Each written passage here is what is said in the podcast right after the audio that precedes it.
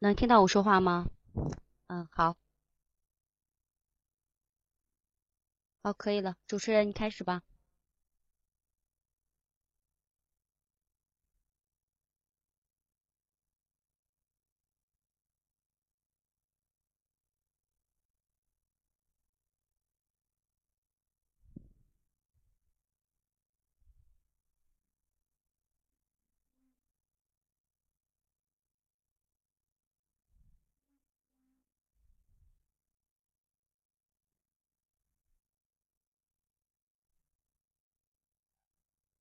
稍等一下啊，还没有开始呢。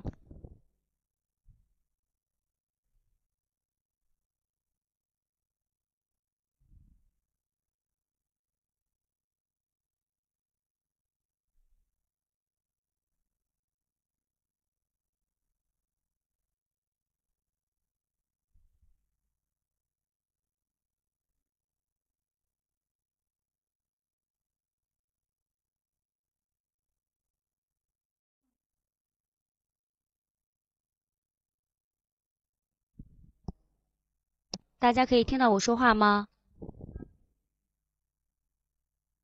好，主持人在吗？好，我看到了。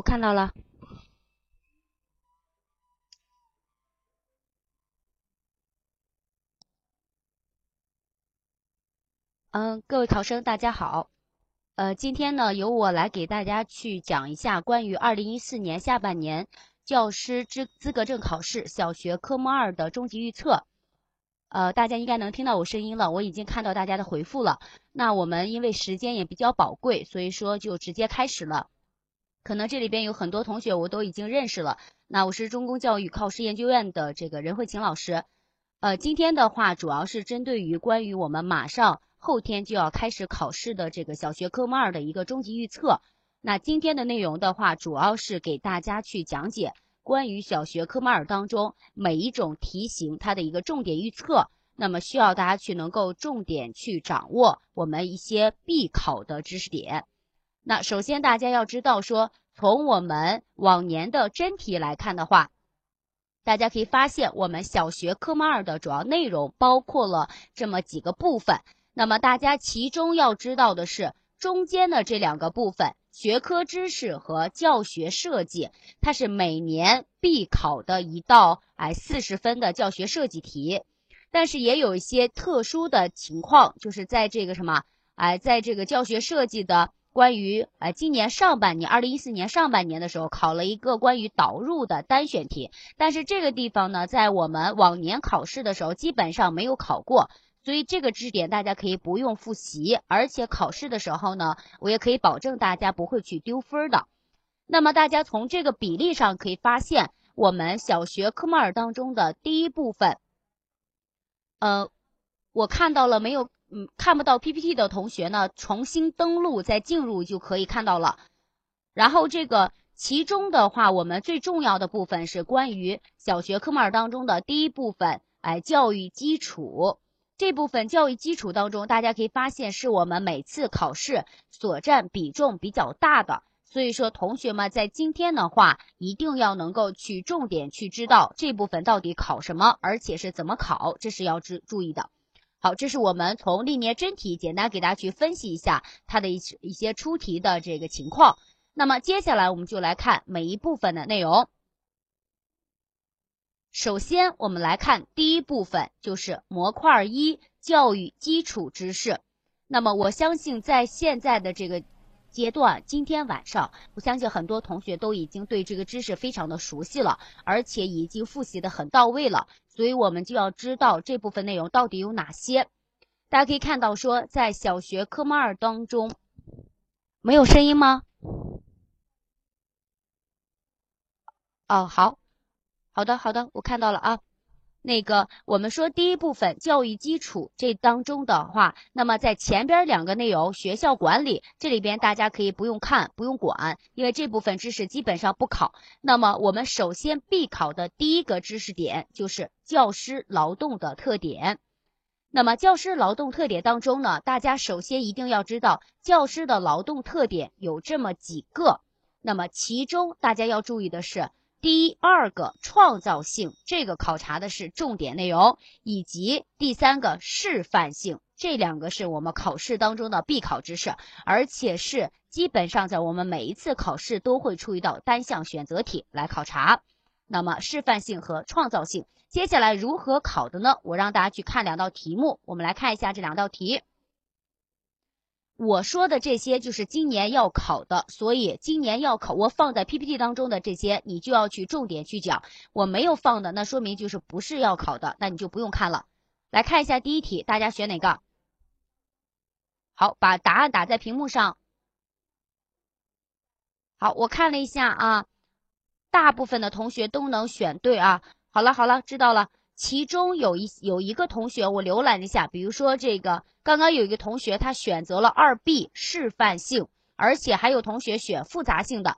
那首先我先告诉大家第一道题，这道题的正确答案应该选择的是第三个，创造性啊，创造性。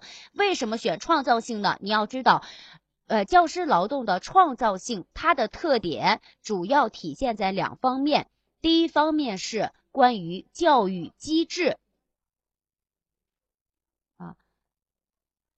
第一方面是关于教育机制的问题，那么第二方面是因材施教，因材施教，这两部分都指的是体现了创造性的特点。所以你要知道，如果在考试的时候只要出现教育机制或因材施教这样的词汇的话，那么就选创造性就可以了。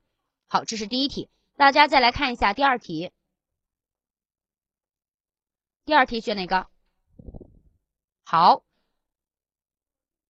好的，我看到了啊。行，孔子说其身正，不令则行，其身不正，虽令不从。那么这句话体现的是教师劳动的示范性啊，示范性非常好啊。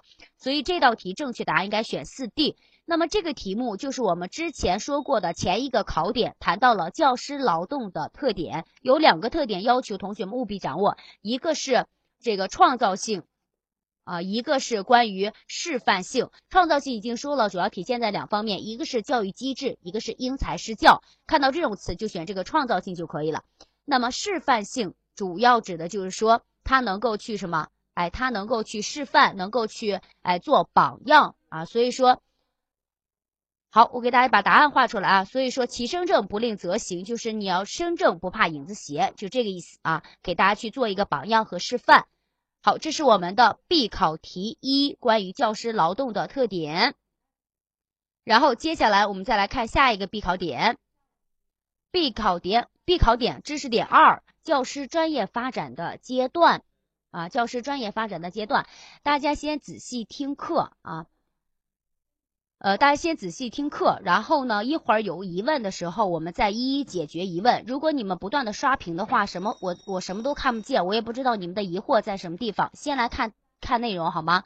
好，来看这个必考点2，谈到了教师专业发展的阶段啊，教师专业发展的阶段，这个主要指的是说一个老师从一个新老师能够成长为一个优秀老师，主要的发展阶段经历了哪几个阶段？那么首先我们可以看到说它的经历主要有这三个阶段，大家一定要知道，其中第一个阶段叫做关注生存阶段。那么这个阶段主要指的就是说，在这个阶段当中，我们老师他更多关注的是，我看到了上海的这个同学说到的，更多关注的是人际关系啊，人际关系，他在这个学校当中的一些同事之间的关系啊，这是在这个阶段。那么第二个阶段是关注情境阶段，这个阶段就开始关注到学生的成绩啊，开始关注到如何提高学生的成绩，以及这个课堂的氛围是否合适啊，是否能够提高学生的兴趣。最后一个阶段就是关注学生。在这个阶段当中，更多的是关注到每一位学生的个别差异。OK， 很好啊，看来大家复习的都很不错。所以知道了这个以后，我们就来看一下它的这个题目考察。大家可以看到这道题，如果你要是能够知道我们这个的话，我这说的都是考选择题的啊。我先说的是考选择题的。好的。这个都已经能够选择了。这个题目的正确答案应该选择的是第三个，关注学生阶段。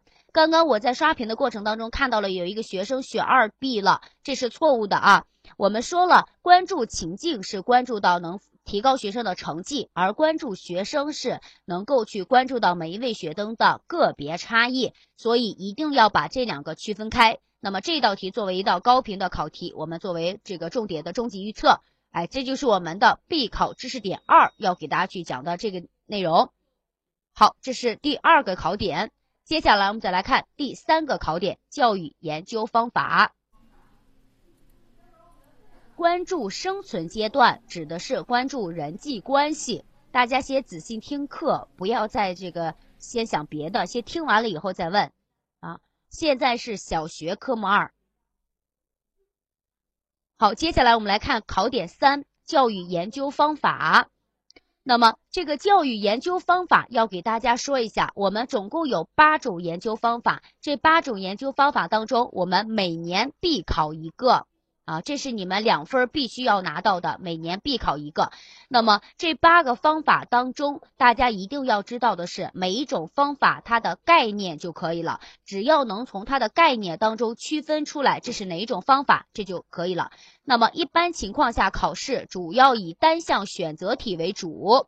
好，那么大家来看一下这8种方法当中，我们目前考试还没有考过的方法主要有，比如说教育行动研究啊，或者是历史法呀，以及个案研究法等等这些。好，这是8种方法当中，那么其中大家要注意的是，第一种方法观察法，它呢是我们目前最常用的，所以考试的时候考的也比较多，而且已经考过了，所以今年再重复考的话应该不会。那么这里边需要大家要注意的是，关于这个地方教育行动研究，那么它到底怎么考察呢？然后我们来看一道题目，让大家去看一下。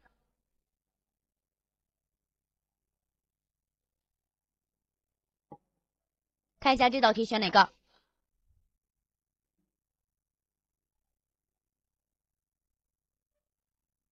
好的。这道题其实我在刚开始的时候已经给大家去说了一下这个答案了。那么这道题的正确答案应该选择的是 A， 我先告诉你们正确答案，而且我也告诉大家这个内容我们在目前还没有考过呢，所以这个教育行动研究是基本上是比较重要的一个，是今年的一个这个比较90%以上会考察到的一个题目，因为在只有8个研究方法当中只有这个还没考过，所以大家一定要注意这个。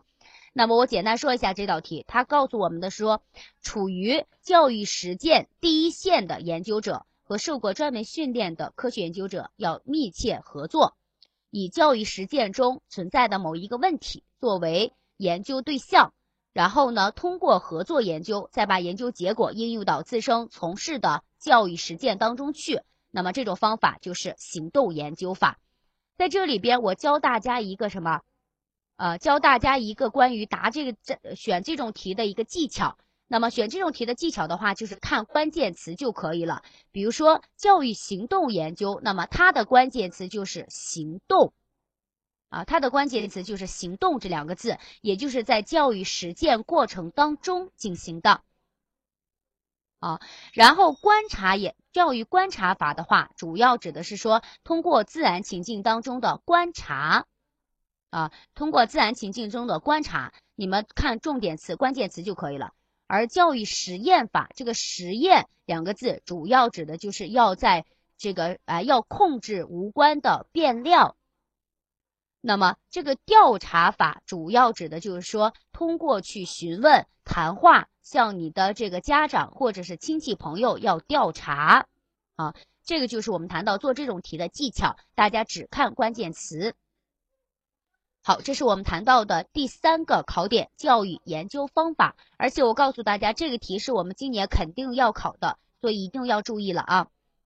好，这是 B 考点3。接下来我们再来看 B 考点4。从 B 考点4开始，我们进入到的是教育基础知识啊，教育基础知识。那么教育基础知识的话，当中其中主要指的就是谈到了关于什么教育的一些相关问题。那么大家可以看到这个题，教育的本质，我们说了，它是一种培养人的社会实践活动。所以说，教育的本质，它最重要的就是促进人的身心发展，促进人的身心发展。那么这个内容的话，大家一定要注意，在考试的时候，它可能有其他的一些问法，比如说大家首先要能够把这句话能够记住了首先要能够把这句话知道，教育最本质的是培养人的社会实践活动培养人的社会实践活动。那么你牢牢的把这句话知道，它是跟人有关的，所以说它本质的都是为了促进这个人的身心发展，清楚了吗？好，这就是我们这个知识点。那么包括在我们小学也好，或者是初中也好，这个内容是我们每年必考的2分的一个选择题。它怎么考呢？就是我放在讲义当中的这个 PPT 当中的这个题目，这是一道原题，会考察这样的。如果要是不是这么出的话，那么它的选项当中就会出这句话，所以大家把这句话能够去牢牢记住就可以了。好，以上就是我们的必考点4，教育的本质属性。好，这些都是一些比较简单的单选题然后接下来再来看下面必考点5，教育的产生与发展。大家听我的声音是很卡吗？好，如果是我以为大家听我的声音是很卡呢，因为看到很多同学说很卡。好嘞，那么说明我们网速是正常的，可能是他们的问题。好，那么我们接着继续了好，然后接下来我们再来看必考点5，教育的产生与发展。这个内容的话，是我们每次考试都比较重要的一个知识点。教育的产生与发展主要指的就是教育从原始社会到近现代社会，它主要是怎么发展的？主要是从原始社会到近现代社会主要怎么发展？那么大家可以看到，在这里边我标注了2个社会时期，需要你们重点掌握。第一个就是原始社会，你要知道原始社会教育它的最大的特点是，教育它没有什么等级性，而且在原始社会时期，教育和生产劳动是紧密结合的。为什么是这样子的呢？大家可能也都上过我们中公的课程，包括也买过很多书，你们也应该知道，在原始社会时期，我们的教育主要是干嘛的？主要是传授一些打猎、狩猎的一些技术。所以说那个时期，教育和生产劳动都是紧密结合的。而这个到了古代社会的话，你要知道，古代社会它是包括了奴隶和封建社会。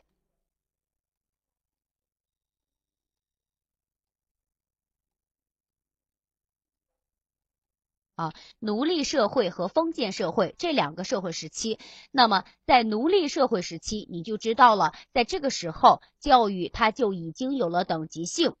最重要的就是奴隶他可能会奴隶主能接受教育，但是奴隶却不能接受教育，所以说它最大的特点就有了等级性。并且在奴隶社会时期，当然它和生产劳动脱离了。为什么呢？你要知道奴隶社会时期，我们教育的主要内容是什么？6艺，这个大家应该听过吧，礼乐射御书数那到了这个封建社会，我们的教育内容就是4书5经就是4书5经。所以说在古代社会时期，教育和生产劳动是严重脱离的那么我打在屏幕上的这2句话，大家一定要把它牢牢记住了。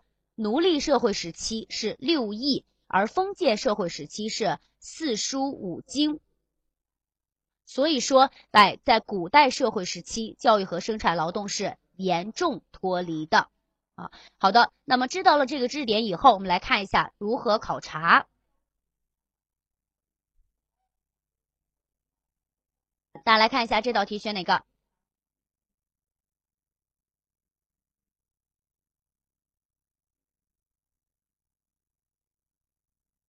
OK， 好的，非常好啊。那么大家只要能把这个题目选对了就可以了。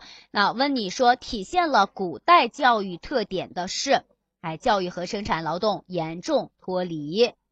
只要能够知道我刚刚写在屏幕上的那两句话，这个题肯定2分我们就拿到了。其中这个 A 选项说了，教育和生产劳动紧密结合，这是在原始社会时期啊，大家把这个要知道了。另外，如果说我们在考察的话，比如说在我们之前的考试真题当中，我们经常会直接问你说哪一个社会是没有等级性的，或者从哪一个社会就有了等级性，大家也要能够去知道。一般情况下，在我们今年考试主要是考这个劳动的，大家知道这个就可以了。好，这是我们 B 考点5要求大家去掌握的这个教育的产生与发展。接下来我们再来看 B 考点6。B 考点6主要谈到的是教育学的产生与发展，这个内容也是我们每年必考的知识了。主要考的是什么呢？教育学的相关人物以及教育学相关人物的代表作和它的重要思想。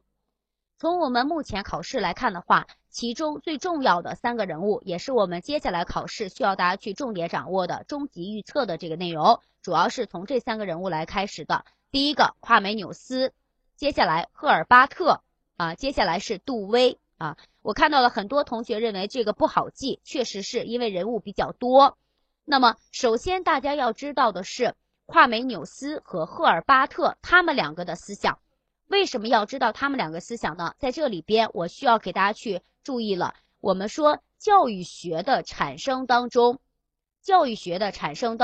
最重要的是教育学的一些人物，比如说第一个人物夸美纽斯，你要知道他呢是在1632年的这本书，也就是《大教学论》这本书，这本书有一个独特的地位，它标志着咱们教育学成为一门什么独立的学科啊，它是独立的标志。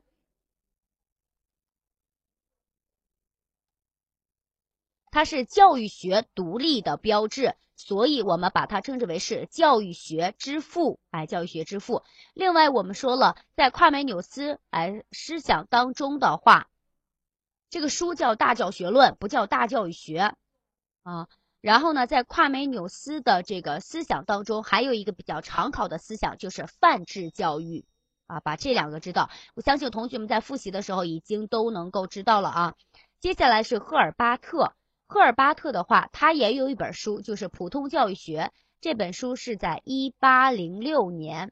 那么这本书它也有一个地位，它是标志着教育学成为一个什么规范的学科。关于什么是泛制，我等一下再解释，你先跟着我的思路来好吗？先跟着我的思路来啊，一会儿我会告诉你怎么来去考。那么我再强调一下，我现在所说的这些全部都是单选题的考点，如果我没有说的话，那就不是简答题的考点，我全部说的是单选，后面我会告诉你简答题考什么啊。好，首先我们来说啊，说这个《大教学论》，它是教育学独立的标志啊，教育学独立的标志。第二个，《普通教育学》，它是教育学规范的标志啊，教育学规范的标志。那么刚刚我看到屏幕上有同学说到了这个人物，就是培根。这个人并不是独立的人物啊，这个人只是把教育学提了出来，但是他却并没有独立。所以按照我们中公教育在这里给大家的这个什么，给大家的口诀的话，我们可以把它总结为培根首提出啊，然后是纽斯来实现啊，最后一个就是巴特来规范。你把这3句话记下来，然后接下来这3个题目就能够做得对了啊。培根首提出，纽斯来实现，巴特来规范。我写在屏幕上没法写啊，我这个不能够打字儿啊。好，这是这2个人物。接下来来看下面一个，第3个就是培根首提出，纽斯来实现，就是夸美纽斯把它独立的标志。最后一个人物是杜威，这个人的话，他主要的思想就是你要知道他是民主主义与教育，他的代表作。那么他的思想和赫尔巴特的思想正好是相反的。其实原因就是因为赫尔巴特他提出的是一个什么旧的三中心啊，旧的三中心，而这个杜威他提倡的是新的三中心。那么这新三中心就包括的是以儿童为中心啊，然后是以这个经验为中心和活动为中心，所以我们把杜威称之为是儿童中心论的代表人物啊。那么大家可以看到我们这上面的这三个知识点需要大家去重点掌握。接下来我们来看一下考试题目。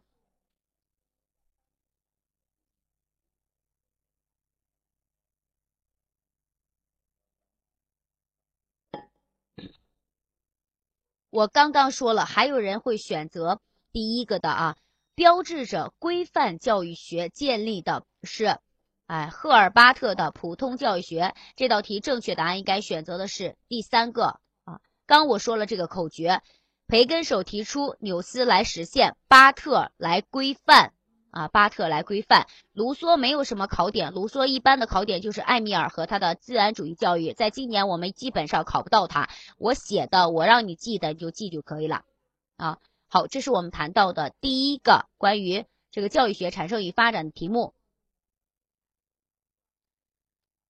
接下来我们来看一下 B 考点7，教育目的和教育制度啊，教育目的和教育制度。在教育目的当中，要求大家一定要掌握的是关于教育目的的理论。